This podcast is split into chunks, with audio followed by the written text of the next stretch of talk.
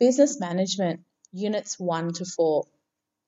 There are no prerequisites for Units one, two and three Business Management, although key skills and knowledge learnt in Units one and two are then used in Units three and four.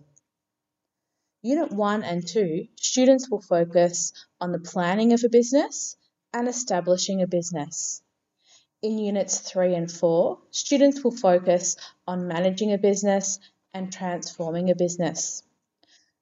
Through looking at case studies and contemporary businesses, real-life businesses, and visiting businesses such as the UCult Factory, students will develop an understanding about how to operate their own small business and how to manage employees. Students will develop an understanding about workplace relations and business legal requirements such as the Fair Work Commission and minimum pay.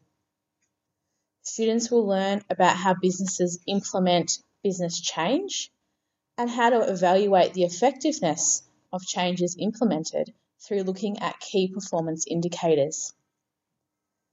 The key knowledge for business management will provide students with useful business knowledge and practical skills to become a manager in the future and to know about their rights as an employee.